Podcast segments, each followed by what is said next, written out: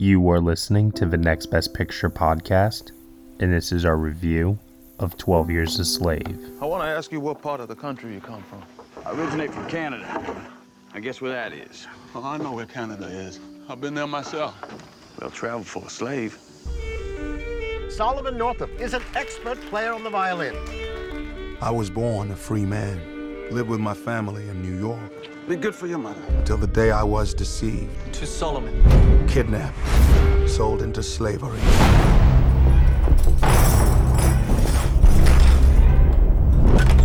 Well, boy, how you feel now? My name is Solomon Northup. I'm a free man, and you have no right whatsoever to detain me. You're no free man. You're nothing but a Georgia runaway.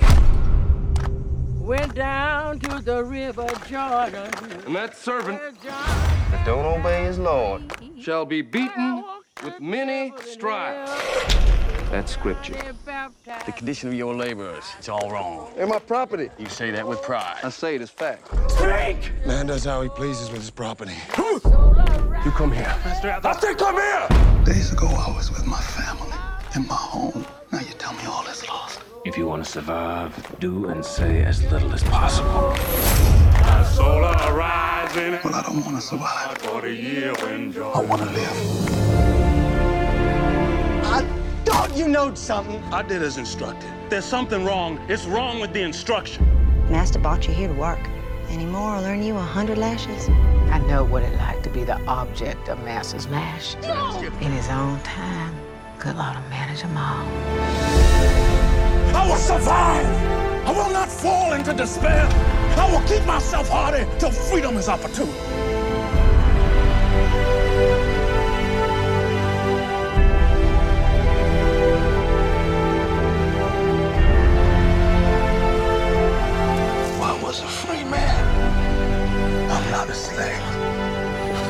All right, everybody, you were just listening to the trailer for 12 Years a Slave, and the story is as follows.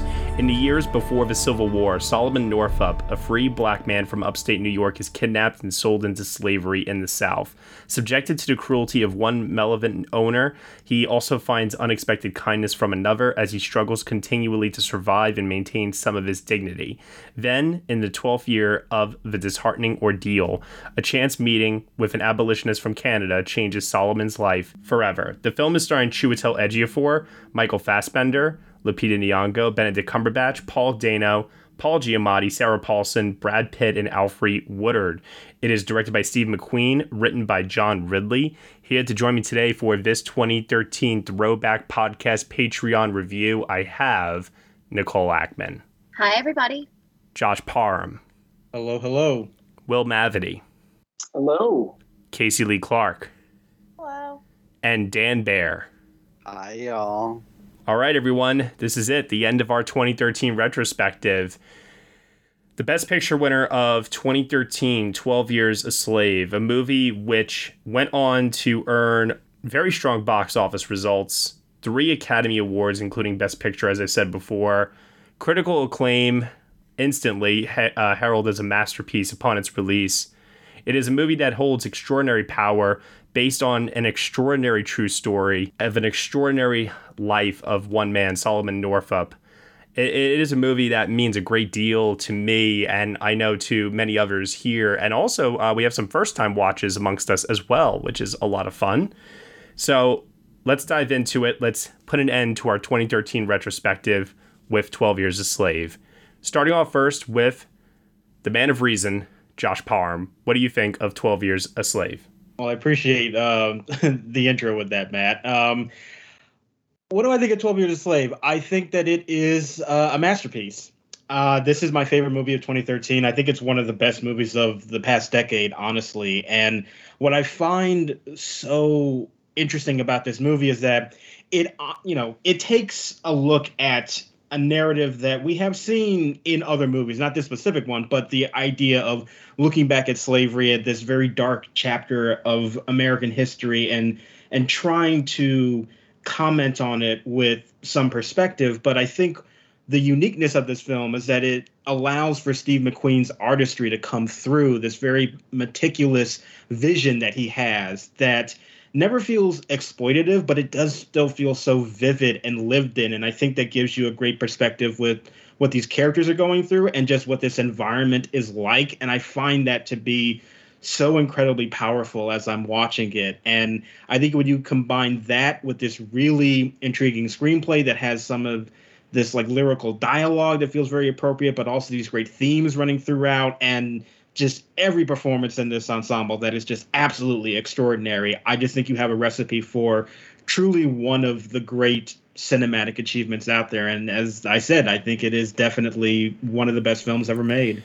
Man, I echo so much of what you just said right there that you pretty much took the words right out of my mouth. I'm going to have to follow that up later, but until I do that, passing it over next to Casey Lee Clark. So this was my first full viewing of the film. Woohoo! Um, I had seen chunks before. I think at one point when I was home, my mom was watching some of it on TV, so I watched like half an hour somewhere in the middle. Um, and I'd seen clips from all these things. I had put off watching it in full because I knew it would be a difficult watch and a very emotional experience, but this gave me the perfect opportunity. And yeah, what a film! I mean, Steve McQueen is one of my favorite directors working today, and he's one of the best. I think what he does with the camera and the types of performances that he gets out of people, I think he's just such a fascinating filmmaker. I think this film just looks so beautiful. Sean Bobbitt's cinematography is incredible. I love the score. So many of the performances are so good. I'm so we'll, I'm sure we'll talk about like go through the whole list of everyone in this movie, even down to like the bit character actors that have some great moments. Um, I just think, yeah, it's really a tremendous film. What more? What more can be said? what more can be said, indeed. I'm a grown up. Me too. Yep, me too. But you know, these days being a grown up can really suck. Luckily, we're grown ups who grew up in the coolest generation. We had video arcades and also some of the best TV and movies ever made. We lived the origin of awesome consumer electronics. The list goes on and on. Yep, Generation X. Exactly. And we're Gen X grown up. Every week, the Gen X Grown Up podcast explores media, tech, toys, games, and more from both yesterday and today. Through the eyes of Generation Xers who absolutely love that stuff. You can find us on iTunes or wherever you get your podcasts. Or find us on our website, genxgrownup.com. Life sucks as a grown up. All right, you think that was good enough? I, I hope so, man. I'm tired. Who listens to a promo on a podcast and then goes and listens to a different podcast? Right. I, I, I've never done it. no. Right. Coming up on 5 Minute News, I'm Anthony Davis. You might think it's partisan because maybe it's critical of one side or the other, but it's not. It's just the truth. And I think that's also something that's kind of unusual for Americans listening to the radio or to podcasts because the news landscape in the States has been so partisan for so many decades. So, five minute news is verified, truthful, independent, unbiased, and essential world news daily. Will Mavity, do you have an answer to that question? What do you think of 12 Years a Slave? Yeah, it's, you know, I, I do think it is one of the rare films that deserves the masterpiece description it's one of those films where literally every aspect is firing on all cylinders. The uh, the cinematography is lush and gorgeous, and then also you, you know executes these just gut punches like the film's big long take. The editing is interesting, focusing on cutting between close ups of him tuning his violin um, the uh, the sound is good. The chopping of sugar cane, the way the camera moves those fields, it's just you know it, it, it is nothing short of a spectacular film. I guess if we want to have anything that can be considered criticism, not a fan of Hans Zimmer's score. Glad that he wasn't nominated for that. Uh, that is that and the um, unfortunate cameo that I know they had to do for financing reasons are the only two things I can say that basically aren't perfect about it because the rest is just chef's kiss. All right. I'm sure we'll dive deeper into those two criticisms here in a little bit. But before we do so, next up, Nicole Ackman. So this was a first time watch for me as well. And I love it. this is great. Yeah. I, I honestly kind of put it off for a bit because I knew that it was going to be a brutal film to actually like sit through an experience and I was correct. It it is a brutal, very difficult watch, and that is a testimony to how good it is.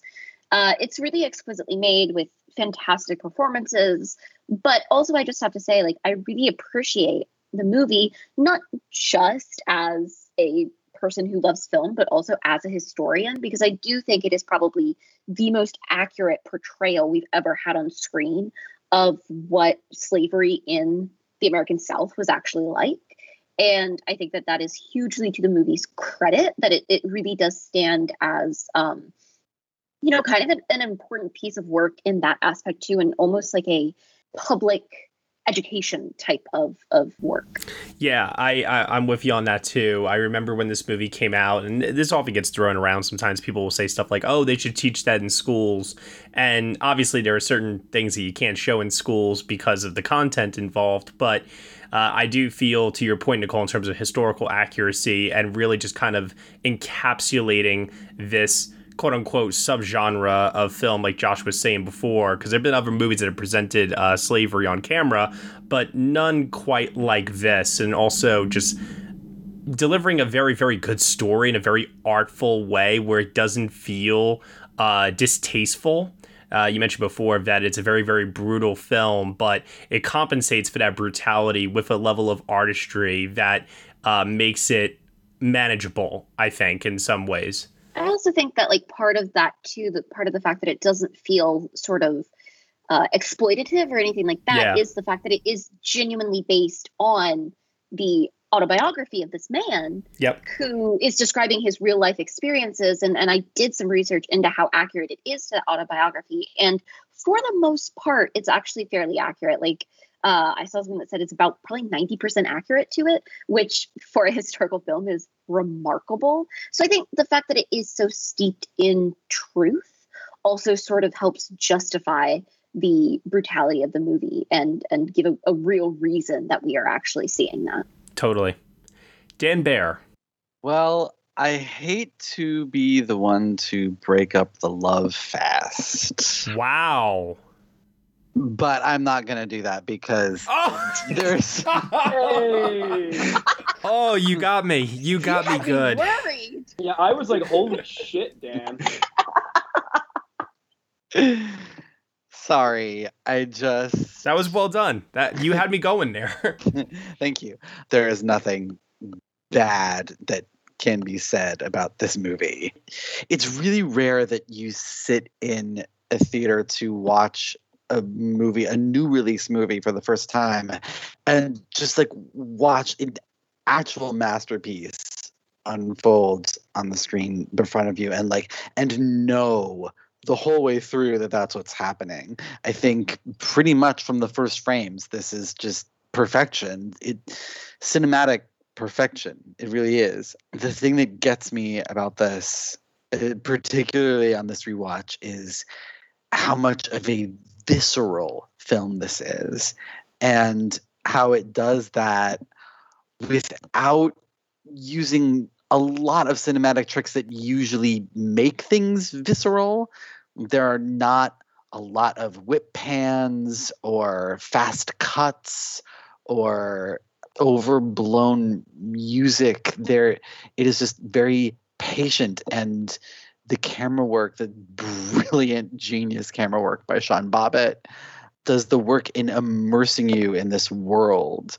You're down there in that southern heat and you feel it. You feel the muck and the grime from the sweat that you know is forming on your skin you feel all these things and then you feel all these other physical things that you should not be able to feel because cinema is an audio visual medium, but you feel it. You feel the rope around Solomon's neck. You feel the lash against his back. You feel Sarah Paulson's nail in Lupita Nyong'o's cheek.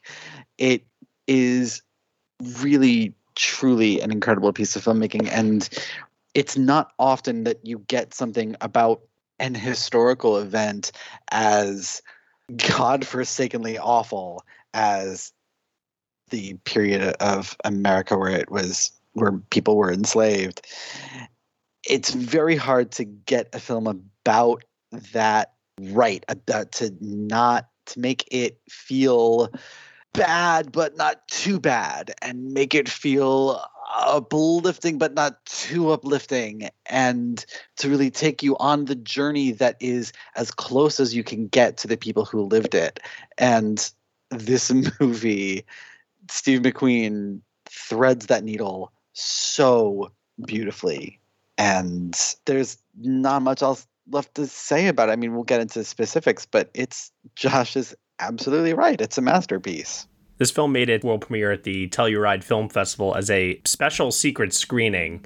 Uh, I remember it played at the New York Film Festival, but I didn't see it uh, there. Uh, I heard all the buzz about it, and I eventually went to New York and I saw it with my uh, with my grandmother of all people. Um, my my grandmother is someone who's always encouraged my movie watching habits, and she's a pretty big cinephile as well. So she'll watch anything. She doesn't care what it is, what genre. She'll she'll watch anything I put in front of her. So she was always my movie watching uh, buddy. So we both went in and we both saw this movie together, and I sobbed like a baby watching this movie. Um, even today, 2021, eight years later, uh, this is maybe my fifth time watching this movie. Fifth? Yeah, well, because I've shown it to people over the years. I've shown it Oh, to my sister, to my parents. Um, I think I probably rewatched it once or twice uh, during the uh, award season, and then after it came out on Blu-ray, and you know, et cetera, et cetera. I don't think I could watch it that many times. well, I, I I will admit that for me, there's something that this movie does to me on an emotional level, and I mentioned before, like I I cry every time I watch this film. I'm fascinated with my intense reactions to movies. So if a movie makes me have that kind of response, I'm always very curious to want to revisit that in some f- form or fashion to get a better understanding uh, of myself and then also too of the level of skill that is being put on display to get me to feel that way. Um, I think that if you can get your um, audience member to laugh during a comedy, to cry during, you know, a drama, or to feel fear during a horror film, you, you want to explore why. And as someone who's just fascinated by the craft here, um, Steve McQueen, I think, as said before, is one of the true masters working today, uh, both now in film and in television, or whatever you want to call Small Axe. But he truly is a gifted storyteller, and that was already evident with Hunger and Shame, but I think it just went to a whole new level with 12 Years a Slave. And it's crazy too, because it's not like it's a big budgeted movie or anything like that. Up until that point, it was definitely his biggest film to date, uh, and certainly his most expansive. And for such an epic story, it's also not incredibly long either. This is not a two and a half hour long film. It's a two a two fifteen, uh, give or take film. And I feel like it's one of those movies where there's not a single scene that is wasted, not a single line of dialogue that is wasted.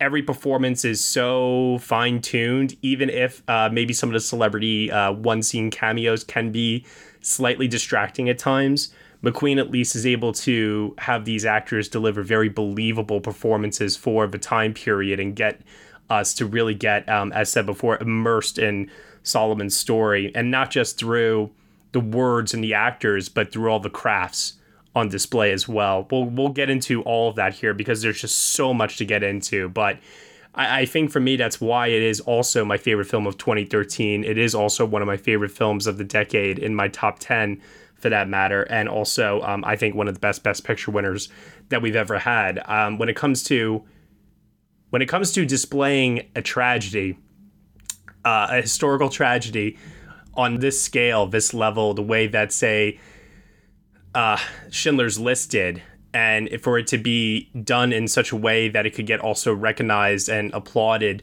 Uh, I feel like 12 Years a Slave did it again uh, many years later. It is a very, very tough watch, but I think an incredibly rewarding one uh, that can really teach you so much about the human spirit. Oh man, I'm getting emotional just talking about it right now. So let's move over to uh, first first point I want to talk about. I think we got to start with the man himself, Solomon Northup. We got to talk about Chiwetel Ejiofor in this movie and how Prior to this, I think we had all seen Chiwetel Ejiofor in various movies here or there. You know, I'm sure somebody here saw Kinky Boots at one point.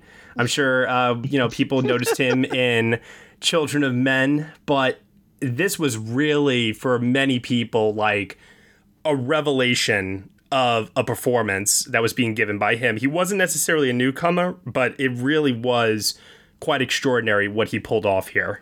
Oh, he's great. Yeah. And it's a performance that I think is much more difficult than you would normally think it would be because for a lot of this film, he's actually has to be rather reserved. Like it's the mm-hmm. nature of the character, it's the nature of his survival is that he can't really be a very emotional person. He has to be very reserved and hold things back. And I think that allows for you to notice so much complexity going on beneath the surface so that when those emotions do sort of reach this very high moment and they have to peek through, it feels so much more poignant. And like the ending to this movie, when he reunites with his family, like Oh, oh my, my, god! God. I, I challenge you to watch that scene and not be in a bucket of tears. Like it's so incredibly powerful. Guilty. I failed. Yeah. So just like thinking about. Uh. One of the best crying scenes of all time, I think. And he has multiple of them in this movie too.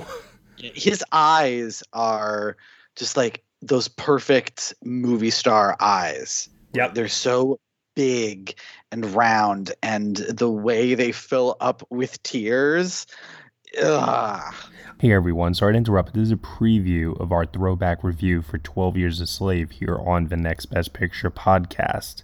In order to get the full review, you will have to head on over to our Patreon for Next Best Picture, where for $1 minimum a month, you will get the rest of this hour and 50 minute long review, along with other exclusive podcast content from us as well. You have been listening to the Next Best Picture podcast. We are proud to be part of the Evergreen Podcast Network, and you can subscribe to us anywhere where you subscribe to podcasts. Be sure to leave us a review on Apple Podcasts and let us know what you think of the show. We really appreciate your feedback and your support. Thank you so much for listening, as always, and we shall see you all next time.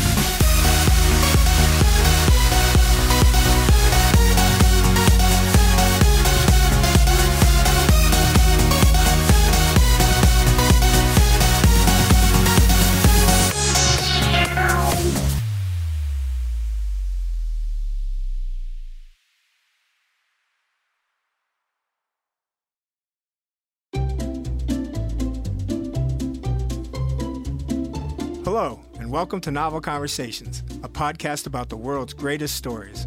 I'm your host, Frank Lavallo, and for each episode of Novel Conversations, I talk to two readers about one book. And together, we summarize the story for you. We introduce you to the characters, we tell you what happens to them, and we read from the book along the way. So if you love hearing a good story, you're in the right place. Our ninth season is coming this fall. Tune in to hear from some of the all time great authors Charles Dickens, Jules Verne, F. Scott Fitzgerald, and more. Subscribe to Novel Conversations wherever you listen to podcasts.